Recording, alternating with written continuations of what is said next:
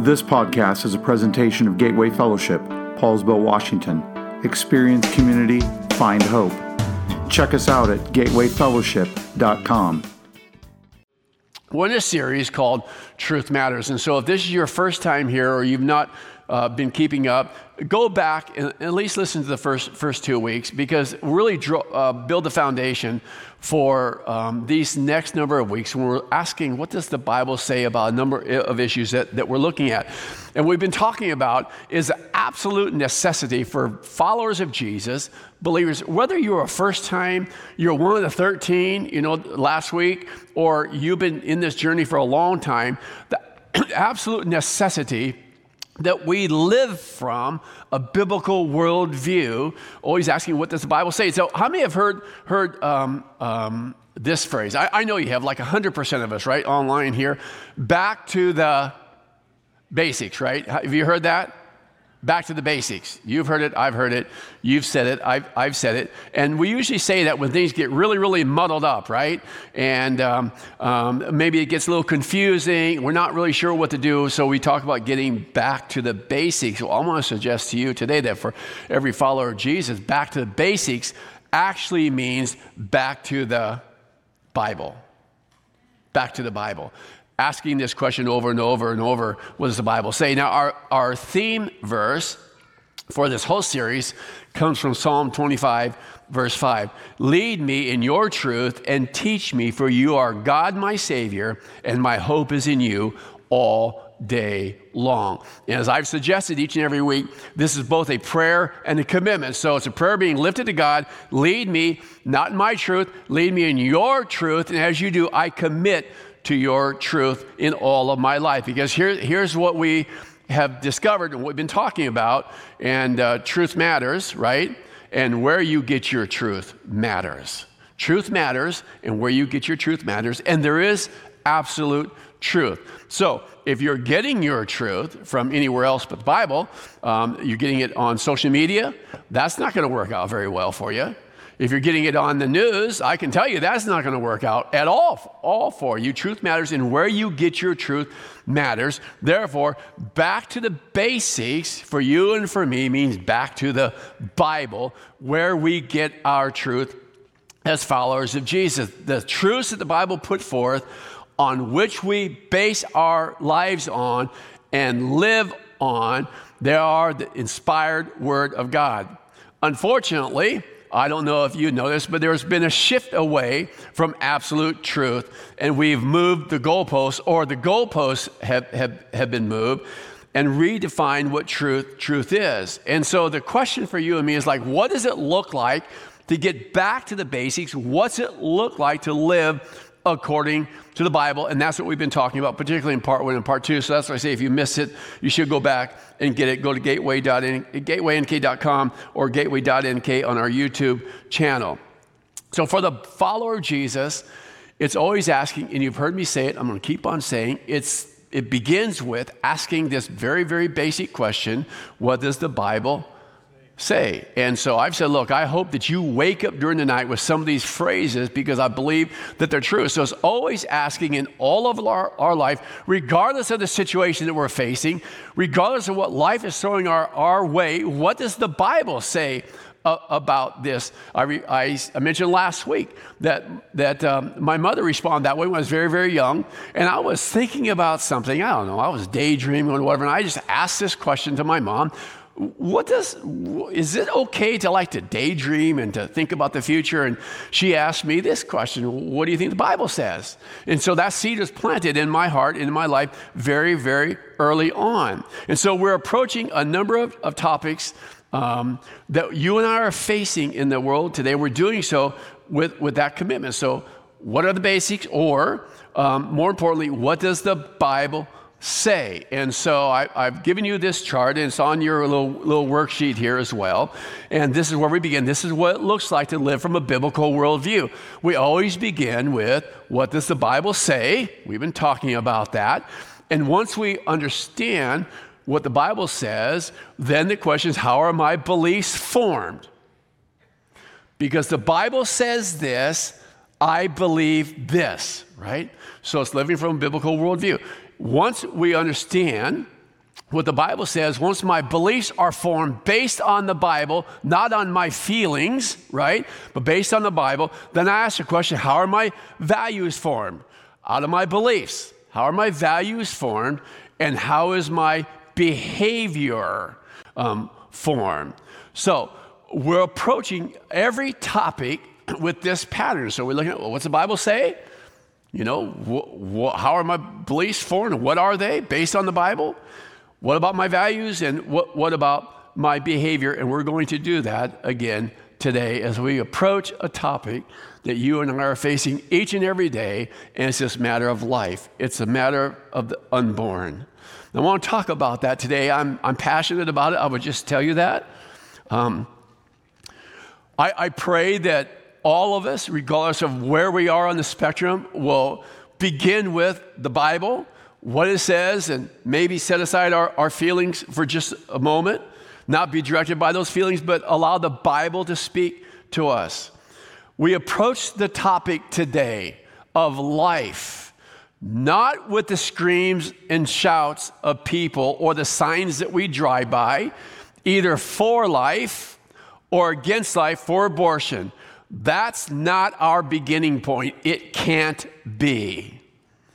I want to say that again because I think it needs to be really, really clear. We don't begin here with all of the fray. We don't begin with the shouts and screams or the signs. We begin with the Bible. What does the Bible say? Our beginning point for every follower of Jesus is the Bible. We are to think biblically about all of life, whatever that is. Today's topic is an emotional one, and, and I understand that. We must be careful not to allow our feelings to dictate our actions, our, our behavior, or our love for people. I also acknowledge the difficulty in all of that. But as we, as we approach today's topic, and really the next number of weeks, we're going to do so in, in three ways. And I just pray that we'll be able to clear, clearly teach with this pattern and that you make it a part of your life. Number one, we seek biblical clarity in all of life. And we're going to do that again today. We seek biblical clarity. Again, asking, what does the Bible yeah, you're with me. Okay, what does the Bible say? So, biblical clarity. Then we stand on biblical conviction because we understand what the Bible says, and we do so with biblical compassion. So, biblical clarity, what does the Bible say? Biblical conviction, I base my beliefs on the Bible and biblical compassion, my behavior patterns, um, the behavior of Jesus exemplifies Him. Because of today's topic, Truth Matters Life, I, I just want to um, begin with bottom line up front, right? Bluff, bottom line up front. I want to say some things before we dive into um, the first part. There are followers of Jesus who decided to terminate a pregnancy and live with deep regrets, but have received the forgiveness of Jesus. And we, as individual followers of Jesus, and as a faith community called Gateway, extend the same forgiveness. To do anything else is to deny our own sin and need for forgiveness and would not represent our Lord who loves all and is forgiving to all who seek him. Amen? Now, there is righteous anger. When we talk about behavior, there is righteous anger. But the question then is what's, what's righteous anger? Because sometimes, honestly, I think we use that to, to justify our anger. Well, it's just righteous anger. But is it? So, what is, what is righteous anger at these things? Righteous anger is that anger which angers God who is the creator of life, and abortion falls into that category because it takes a life. But when does righteous anger become a sin? Next question. It becomes a sin when it reflects our motives over God's and leads to unloving actions or behavior towards people. Are you with me? The anger Jesus expressed was directed at sinful behavior and injustice. I know my anger is not righteous when I drive by those carrying signs, whether it's some corner or the sidewalk surrounding Gateway, and ungodly feelings are directed toward people. I fight that too.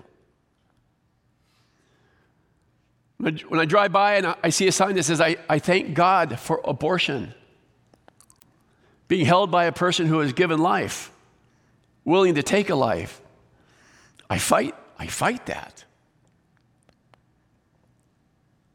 But I'm also helped in my feelings by the Bible. Proverbs chapter 4, verse 19. The way of the wicked is, is deep darkness. They do not know over what they stumble. So I look at people. I, I deeply desire to look at people in the way that Jesus does, as lost people. In Matthew chapter 9, the response of Jesus, who is our example, he had compassion on the crowds because they didn't have a shepherd. They were sheep without a shepherd. You and I, as believers, are not insulated from the evil in the world. In fact, we are called to be light in this world. We must be light in this world. So we, we must learn to live biblically. We must understand what it looks like to live as Jesus did and to do so biblically. As we begin with the Bible, we, we commit to exegesis, not eisegesis. And some of us I know are going like, What'd you just say? Let me say it again. As we begin today, and really as we study the Bible, we commit to exegesis, not eisegesis, um, because exegesis and eisegesis are in, conf- are in conflict when interpreting the Bible. Let me give a little explanation for those who, who may be wondering. Exegesis is discovering what the scripture is intended to mean. That is different than eisegesis, which is making the text mean what I want it to mean. Do you see the difference? Exegesis literally means to lead out of. So it's taking your Bible and it's, it's understanding what the Bible is saying to you. It's, it literally means to lead out of and making application to my life. Eisegesis is reading into, it literally means to lead into, and makes the text mean what I want it to mean. Mr. B with Red Pen Logic, he's, he's a guy I follow, he's an apologist. He tweeted this out this, this past week, and I'm going to share it with you two, two times because I think it's so good. If you claim to be a follower of Jesus, but only believe what Jesus believes, as long as he agrees with you, then you are not following Jesus, you are following yourself. I'm going to give it to you again. Are you ready? If you only if you claim to be a follower of Jesus but only believe what Jesus believes as long as he agrees with you, then you are not following Jesus, you are following yourself. Let me give you an example of eisegesis for just a moment. How it's being used and really is a go-to scripture for some in the pro choice movement. Numbers chapter 5, verses 23 through 25, and some surrounding scriptures. Let me just share it with you for just a moment. It's a scripture that is being used and suggesting that God actually supports abortion and actually gives us kind of the how, the how to.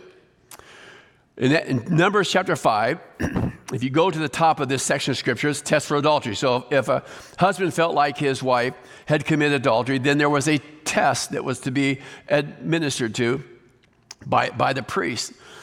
let me just share with you a couple of verses, and then let me show you where some go to and read into the text to support their view on abortion. Beginning of verse number 21. Then let the priest make the woman take the oath of the curse and say to the woman, The Lord make you a curse and an oath among your people when the Lord makes, you, makes your thigh fall away and your body swell, may this water that brings a curse pass into your bowels and make your womb swell and your thigh fall away. And, and the woman shall say, Amen, Amen. Then the priest shall write these curses in a book and wash them off into the water of bitterness. And he shall make the woman drink the water of bitterness that brings the curse, and the water that brings the curse shall enter into her, and cause bitter pain. In the verse number 27. And when he has made her drink the water, then, if she has defiled herself and has broken faith with her husband, the water that brings the curse shall enter into her, into her and cause bitter pain, and her womb shall swell, and her thigh shall fall away, and the woman shall become a curse among her people. If you are reading the NIV, and this is what happens, the NIV, I believe, wrongly, and most Bible scholars, um, it uses the word miscarriage there. You, I just read from the ESV. If you go to the NASB and if you go to the NLT, you don't see the word mi- miscarriage at all. You see um, what I just read to you that the, her womb shall swell and her thigh shall fall. And those who are reading into the scripture say, well, there it is right there. There, there's God performing an abortion. Therefore, abortion is okay. There, therefore, and even this is how, how you do it. That is not correct. That is wrong. That's eisegesis. That's reading into the scripture what you want to happen. What do we read here and what's, what's going on? This is talking about barrenness of the womb. Um, if the woman defiled herself and did commit adultery, she would not be able to bear children. That was a shame, shameful thing. And we know that if we begin to read the whole of Scripture, because the next verse says, But if the woman has not defiled herself, and is clean, then shall be, she shall be free, and she shall conceive children. It was a matter of barrenness. And regardless, let me just let me add this as well. That even if it was God um, causing a miscarriage, even if that were true, this is an action of God. This is not about elective abortion. So, do you see the difference between exegesis and eisegesis? Okay, L- listen to Dr. Um, uh, New Testament theologian John Byron. He, he's referring back to um, um, the, the New Testament or the Old Testament as well. Give me children or else I die in Genesis chapter 30, verse 1. Then the New Testament theologian John Byron writes this Socially, the position of the childless woman in the Hebrew Bible is ranked among the despised, the poor, the helpless, the widow, and contrasted with the mother who is blessed, joyful, and rich in children. So it was a matter of being barren, declared barren, and not able to have, to have children. We must be people, we must be people of the Bible who ask, what does the Bible say to me and how does it form my beliefs, thus my values, then my behavior? I don't read into the Bible my own desires and wants. So that's a bit of a foundation today. So let, us dive into it. I'm going to talk kind of quickly here because we have some material to get through. We really begin with two questions. Number one, um, do I um, value all of life?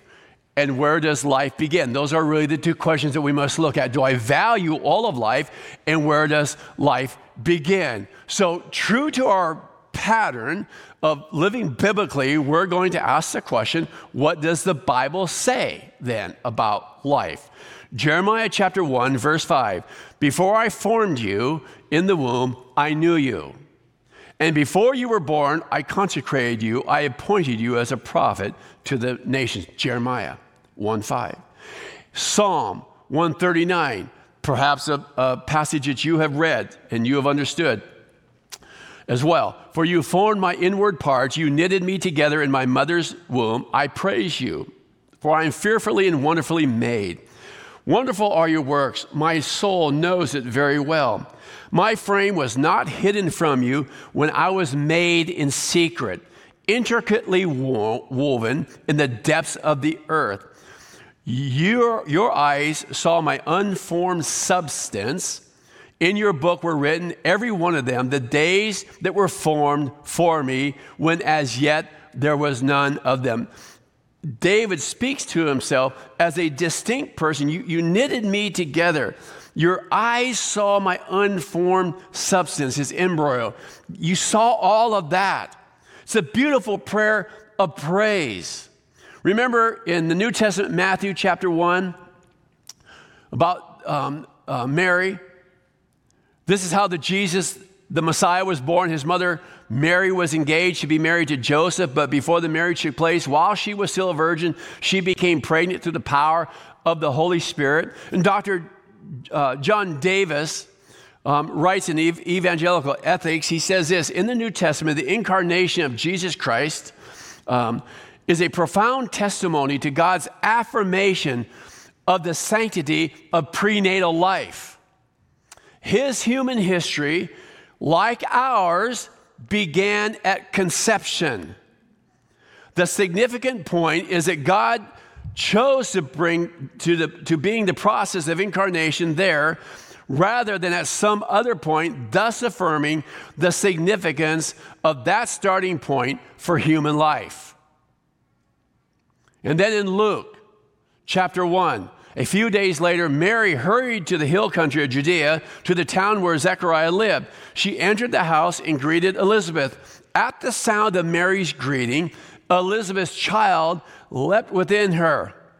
And Elizabeth was filled with the Holy Spirit. Elizabeth gave a, a glad cry and exclaimed to Mary, God has blessed you above all women, and your child is blessed. Why am I so honored that the mother of my Lord should visit me? And when I heard your greeting, the baby in my womb jumped for joy. Birth moms know about that. Don't you?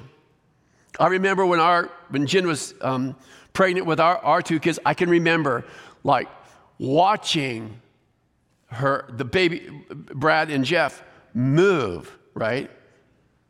It was amazing. What does the Bible say? What do we believe based on the Bible then? We believe that life begins at conception.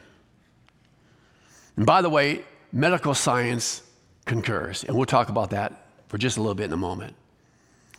That life begins at conception. What about my values then, that we, when we understand that? What about my values? Number one, I value the sanctity of life from the moment of conception. God values every human life as such, there are no accidents and there are no mistakes. And so here's what I want you to do. I want you to look at the person beside you, around you, behind you, just go like, you're not a mistake. No, you need to do that, right? You are not a mistake. You are not an accident. We value the sanctity of life from the moment of conception. There are no mistakes. I value the image of God in every human being from the moment of conception, believing every person has a purpose and a right to life. I value the image of God.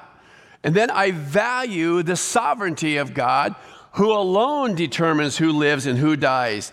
Only God determines the beginning and the end of life. He is the only one. So my values are formed out of my biblical belief that life begins at conception. But what about my behavior? How is my behavior formed?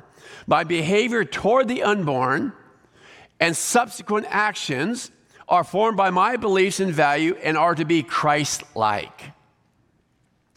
How I treat all mankind from the moment of conception until death is to reflect Christ in all of life.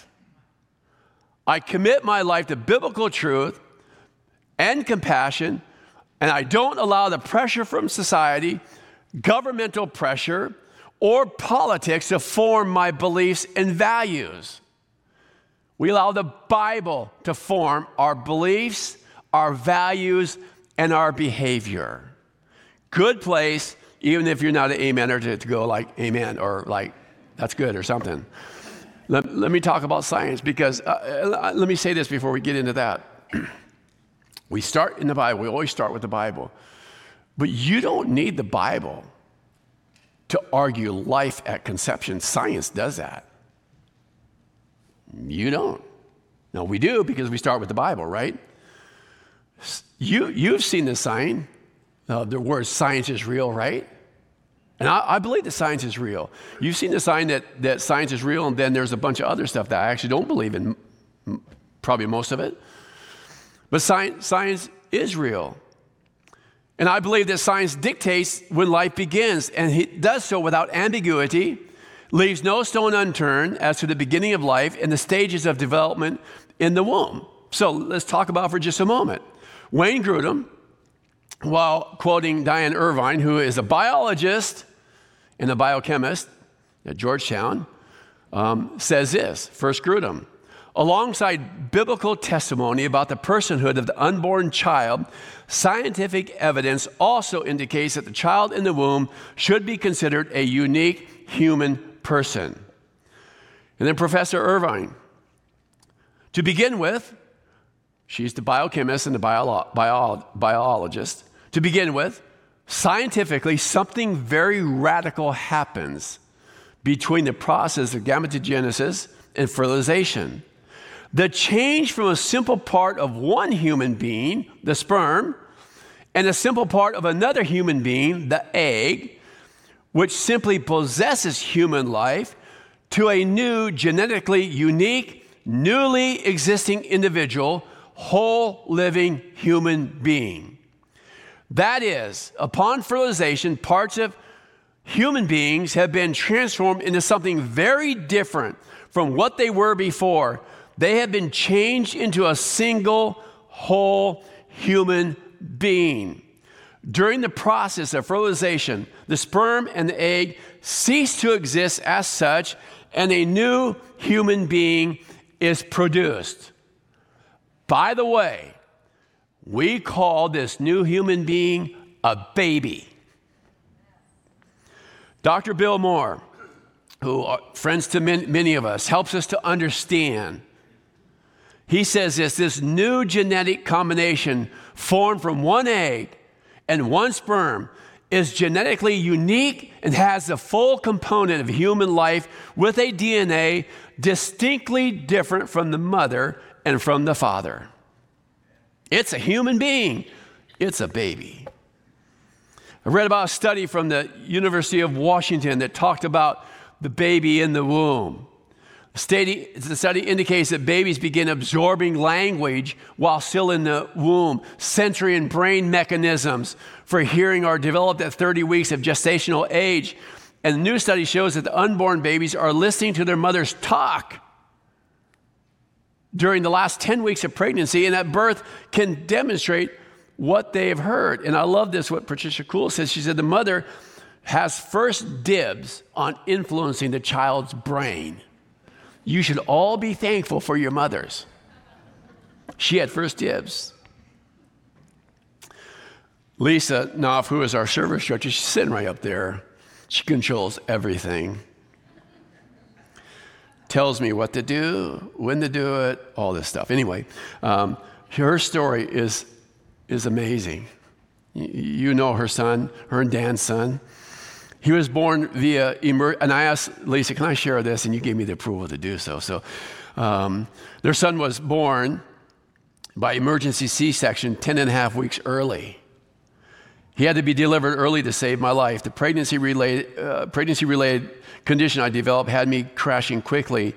Had we waited another 24 or 36 hours, I would have died. The first time we got to see him without all the tubes and the tape on his face, I talked to him. As soon as he heard me, he opened his eyes and desperately looked around trying to find me. This, this is one of my most cherished videos from our time in NICU. And then Lisa says, that being said, I would suggest they learn earlier than just the last 10 weeks that two pound, 13 ounce baby, born two and a half months early, knew me and recognized my voice. Amen. Yet the calls for abortion continue and expand to abortion up to the moment of birth. This is an evil that followers of Jesus must confront and stand against. In the Old Testament, we see God acting on behalf of the unborn and seeking to protect the unborn by demanding certain action. I'll just let you read it Exodus chapter 21, verses 22 through 25. The unborn fetus or the child is viewed in this passage as just as much a human being as his mother.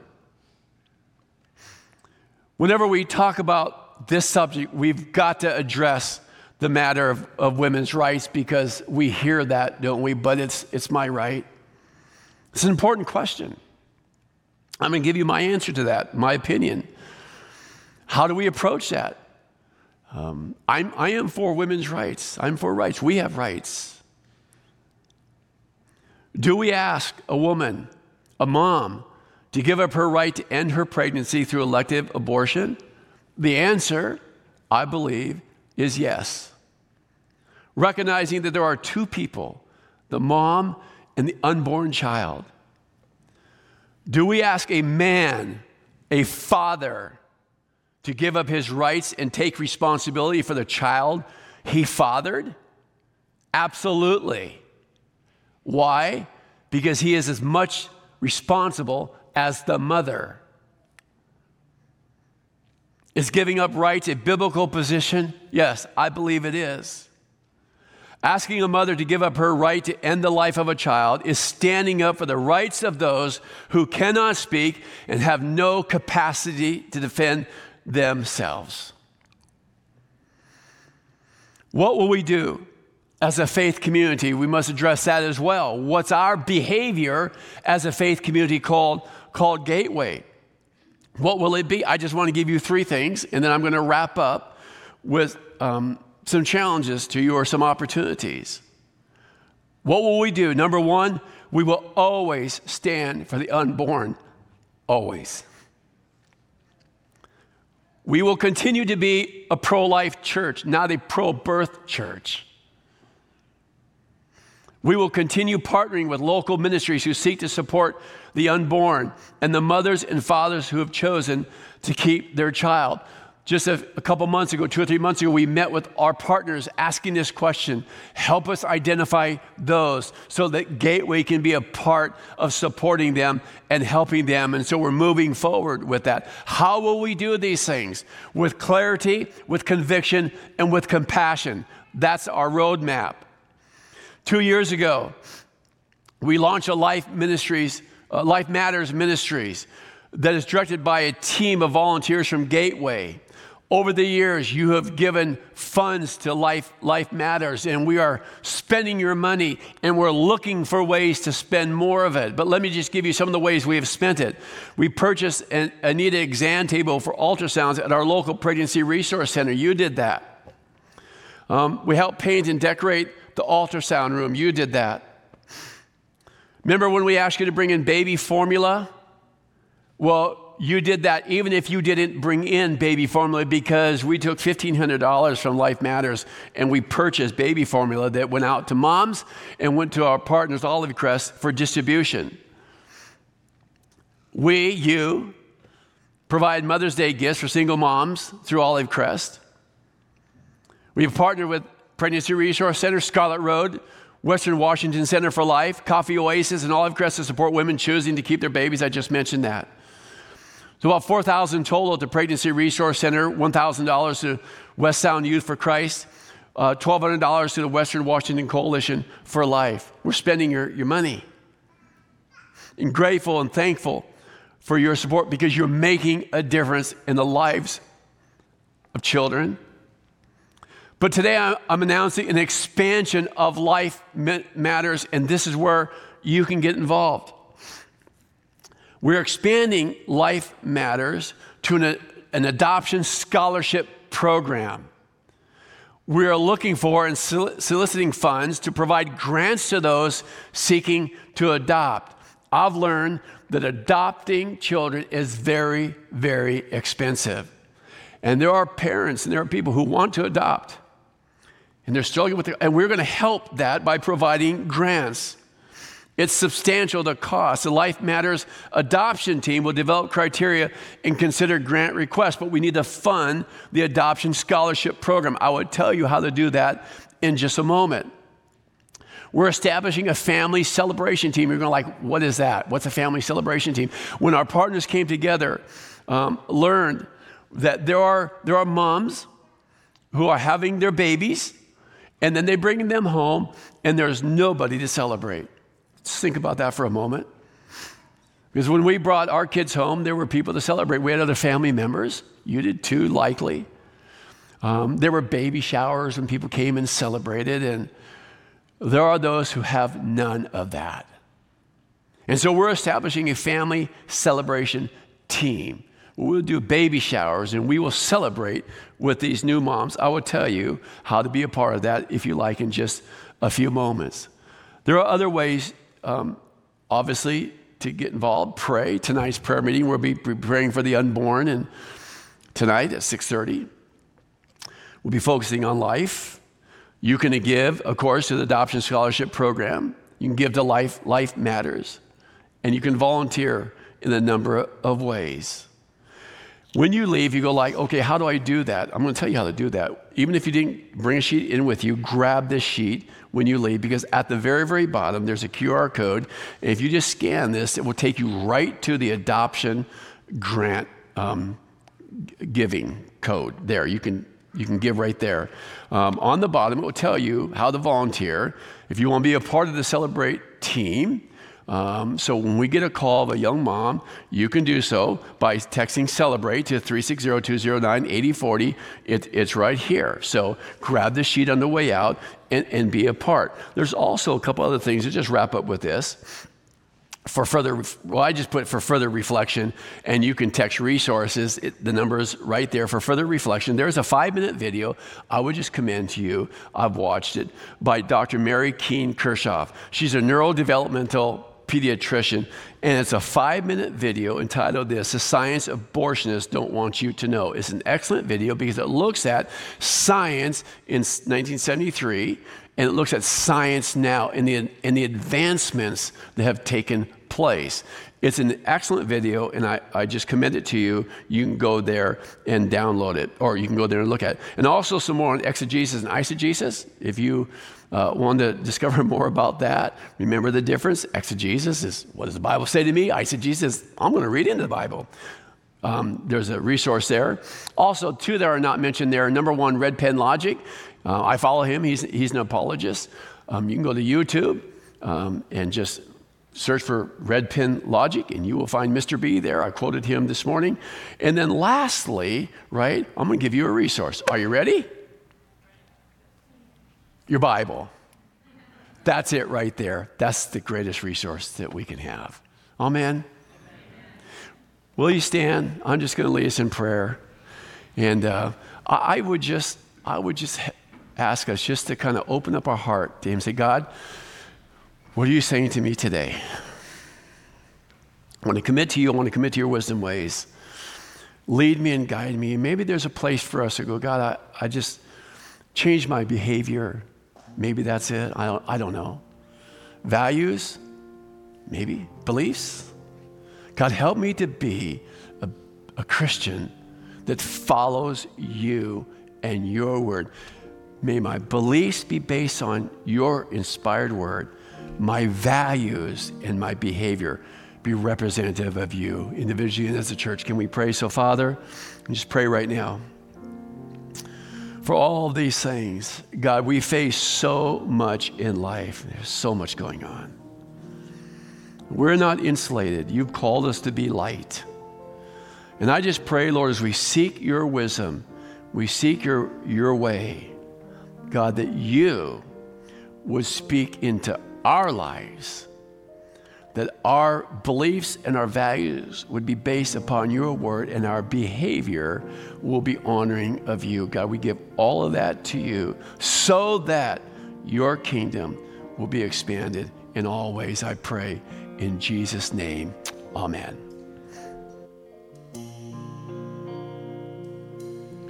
I've got a friend closer than a brother. There is no judgment. Oh, how he loves me. I've got a friend. He is my strength. He is my portion.